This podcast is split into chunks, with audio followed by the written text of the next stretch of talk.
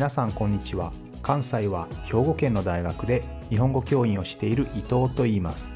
このプログラムでは日本語を学習中の皆さんに毎週1つか2つニュースを選んでその中に出てくる言葉や日本の文化社会歴史に関わることをお話しします。自然なスピードででもほんの少しだけ表現や文法を簡単にして話しますので皆さんが日本語そして日本を学ぶお役に立てれば嬉しいです。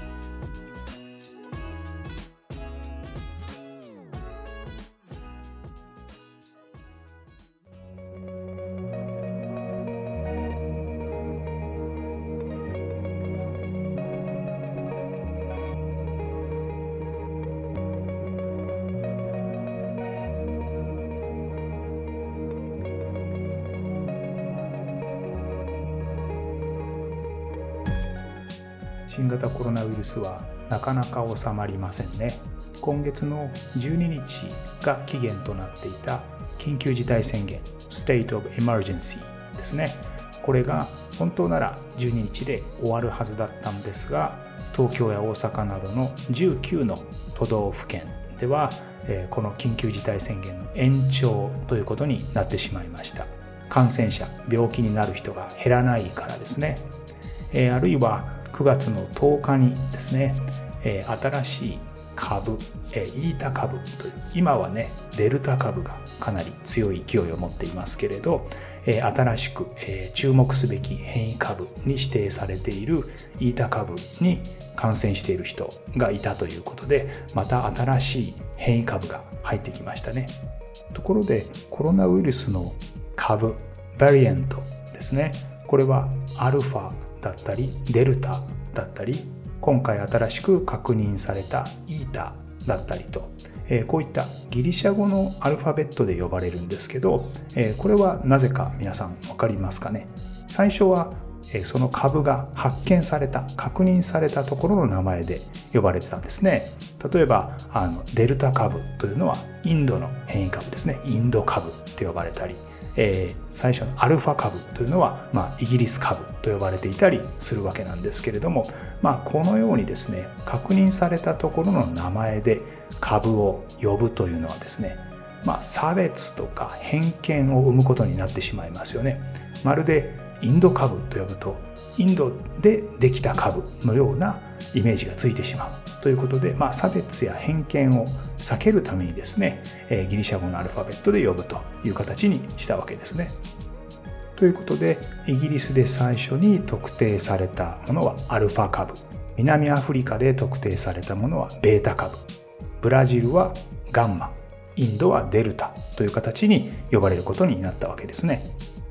ただギリシャ語のアルファベットというのはですねまあアカデミックな世界ではよく使われるんですが実際には皆さんあまり馴染みがないですよね。ですのでイメージがしにくいんですね。インド株とかイギリス株とかブラジル株って言われた方がイメージはしやすいんですよね。この辺りは大変難しいところです。報道というのは分かりやすい表現と一方で、えー、みんなが差別がない、え、偏見がない、え、そういう表現を大事にしますのでその両者のバランスを取るというのは大変難しいことですねまた一度定着してしまった表現つまり人々が最初にその名前で知ってその呼び方が広がってしまった場合というのは後から新しい名前を付けてもなかなか訂正することは難しいですよね。実際にこのインド株というのはインド型変異株と呼ばれて世界中に報道されてしまったんですね。それに対してインドの政府は WHO に抗議をしたんですね。でしかも自分の国内にですねコロナウイルスをインド変異株というふうに、言ったり、ほのめかしたりする、え、間接的に言ったりするコンテンツを全てソーシャルメディアから取り除きなさいというそういう命令をインドの政府インドの通信 IT 省というところが出したんですよね確かに自分の国で確認されただけの、え、コロナ株がインド株と呼ばれることは確かに嬉しくないですし差別や偏見につながりますが一方で、えー、Facebook とかねあるいはその他のプラットフォームに、えー、インド株と呼ぶことを全て禁止するというのはこれはまた表現の自由というものを奪いますので大変難しいところですね。コロナウイルスやあるいはワクチンについてのさまざまなデマの情報嘘の情報もたくさん出回っていますよね。でこういったことをこういった情報をですねきっちり管理することコントロールすることも、えー、Facebook や Twitter などそういったプラットフォーマーには求められるわけですけれどもでもこれらの会社は一般の民間のプライベートな会社ですからそこがこの情報は出していいこの情報は出してはいけない、えー、フェイクな情報であるということを判断してですねそういった情報を消すというのはこれは非常に大きな問題につながる可能性がありますね。つまり政府が圧力をかけてこの情報を消しなさい。この情報を隠しなさい、えー、こういったことが言えるということですからね。表現の自由とそれから嘘の情報デマをとの戦いですね。このジレンマだと思います。ところでウイルスの命名、まあ、名前を付けるということですね。これはもともとはですね病気がある時は病気の名前を最初につけて例えば黄熱病黄色い熱の病気と書きますけど黄熱病は黄熱ウイルスとかあるいは狂犬病ですね。狂犬病ウイルスと呼ばれたりします。ただ最近は研究がどんどん進んできてウイルスは分離、まあ、つまりそのウイルスだけを取り出して育てる、まあ、培養と言いますけどね。こういったことができるようになってきました。そしてそのウイルスが取り出されてるんですけどどんな病気になるかわからないという場合もあります。でそういった場合はそのウイルスが分離された場所ですね。その名前がつくのが普通です。例えばですけどジカウイルスですね。2016年に中南米で大きな流行したジカウイルスは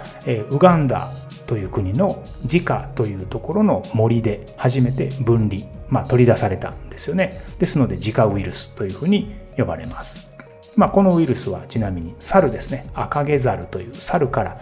分離されました。日本でも初めて分離された場所の名前がついているもの。例えば群馬県の赤羽村という村で発見されて分離された取り出されたウイルスは赤羽ウイルスと呼ばれてたりあるいは大分市の横瀬という場所で分離された取り出されたウイルスは横瀬ウイルスという名前がついていたりします。このようにですね分離された地名をつけるというのが習慣になっていたんですけど、まあ、今回のようにですねそのウイルスが発見された場所の名前がついてしまって世界中にその情報が広がると差別や偏見につながってしまうということで WHO はアルファやベータえそういったギリシャ語のアルファベットでの呼び方に途中から変更したということになるわけです。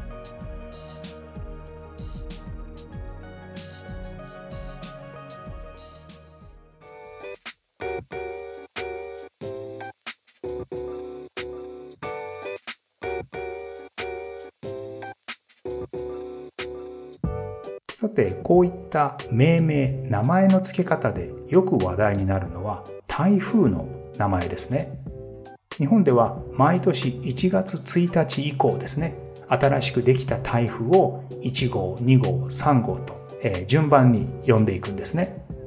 ただ皆さんも知っている人も多いと思いますけれど例えばアメリカなどでは、えー、カトリーナとかね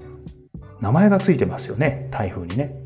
実はアジアで発生する台風、まあ、台風というのは日本だけで起こるものではありませんので南の方で発生してそれがどんどん日本の方に流れてくるわけですけれどもこのアジアでですね台風には実は名前がついています。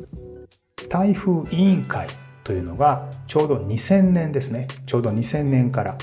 それぞれの台風に名前を付けるということでアジアの共通の名前を作るようになったんですね。国際社会に情報を発信するときにこの国際的な台風委員会が決めた名前を付けてそれを利用してもらうことによって、まあ、アジアの世界の人々がですねえそれぞれの地域の文化の尊重をしたり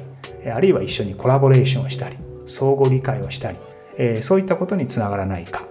あるいはアジア人の名前にえー、アジア人に馴染みのある名前を付けることによって、えー、人々の防災意識ですね。台風が来るぞと、ね、カトリーナと聞けば台風っぽいですよね、えー、そんな風にですね、え、防災の意識を高めるということでアジアの共通の名前を付けるようになったんですね。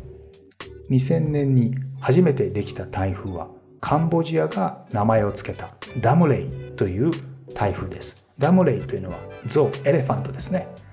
の意味です。えー、2つ目の台風は中国が付けた名前ハイクイと言いますがこれはイソギンチャクですね。海の生物の名前です。3番目は、えー、北朝鮮が付けた名前キロキという名前でガンという鳥の名前がついてますね、えー、次は香港が付けた名前ですね、えー、インニョンというまあこれもカモという鳥の名前ですね。そして5番目の日本は子犬っていう名前。え小さな犬ですね、えの名前を付けています。で、なぜ子犬かと言いますと、えっ、ー、と、日本はこういった台風の名前に星座の名前ですね、星、星の星座ですね、星座の名前を付けるというふうに決めているからです。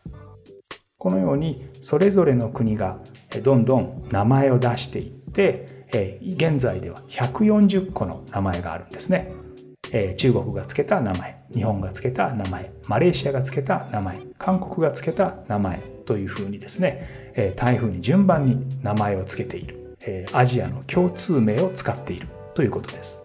この140個の中で、え、日本からは、え、名前10個を提案しているんですけど、え、この10個は全て星座の名前です。まあ、こういった名前にするのはですね、まあ、特定の個人の名前でないことそれから中立的な名称であること、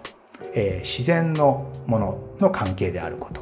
それから、えー、台風というのは、えー、その原因、まあ、雨とかね風とかそういったイメージですので、えー、空にあるもの空と関係が強いということで星座の名前を10個提案しているんですね。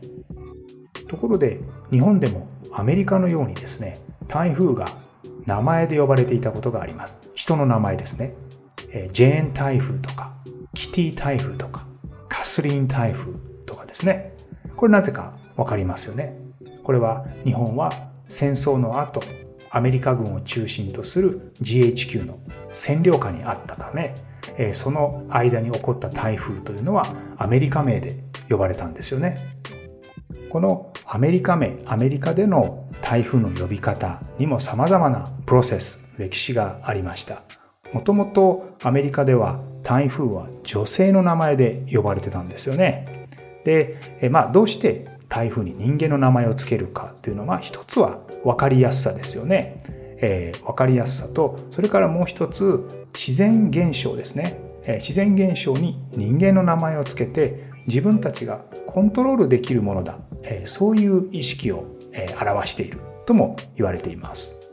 ただ大きな災害をもたらす台風に女性の名前。しかもコントロールできるものの対象として女性の名前っていうのはやっぱり問題がありますよね。実際にたくさんの批判が出てですね1979年にアメリカの NHC ナショナルハリケーンセンターはハリケーンの名前を男女平等に振ったんですよね。だから男性の名前女性の名前。両方台風の名前についています。ただこれだけで終わらなかったんですよね。えー、このことに、まあ、男性女性になったのはいいことなんですけどさらにこの名前が白人の名前に偏りすぎているという批判も起こってさらに名前が変わったんですよね。男女差別人種差別、えー、こういったところが名前に、えー、出てくるわけですね。現在はアナベオクラウデッド、えー、こういった名前で台風が呼ばれます。こういった名前はもちろんアルファベット順ですね。アナの A、ベオ、B、クラウデッド、C ですよね。で、A, B, C, D と順番に続いていたんですけど、これが A, B, C, D でアルファベットの最後までいったら、今度は実は今コロナの変異株で使われている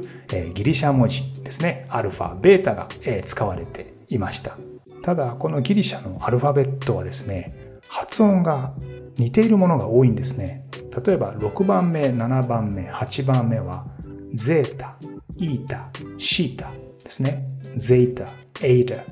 セイタですかね。私はあまり英語の発音上手じゃありませんけれども、まあこんな形でかなり似ているんですよね。ですので、これもやめて、す、え、べ、てに名前をつけるということで、ABCD の人の名前が一通り回ると、また ABCD で別の人名、人の名前がつくようになりました。こうした発音の問題もアメリカという国の中にですね、様々な発音の人がいるということがま原因になっているわけですよね。ですので、この台風の名前一つを見てもですね、男女差別やあるいは人種の差別、それからダイバーシティの問題、様々なものが織り込まれていますよね。このプログラムでは日本語を学習中の皆さんに毎週ニュースを選んでその中に出てくる言葉や日本の文化、社会、歴史に関わることをお話しします。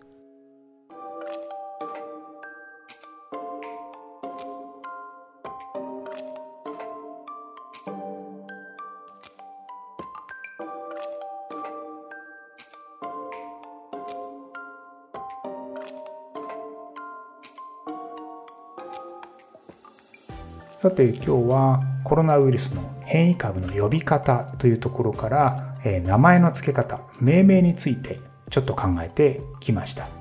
もう一つ、台風の名前とよく合わせて命名、日本の名前の付け方で話題になるのは、えー、軍艦ですね。まあ、えー、戦争の時に使う船の名前ですけれども、えー、こういった名前に、例えばアメリカだとね、ロナルド・レーガンとかね、ジョージ・ W・ ブッシュとかね、えー、人の名前がつきますね。あるいはつい最近日本にもイギリスのクイーン・エリザベスというのが、えー、まあ港にやってきたわけですけど、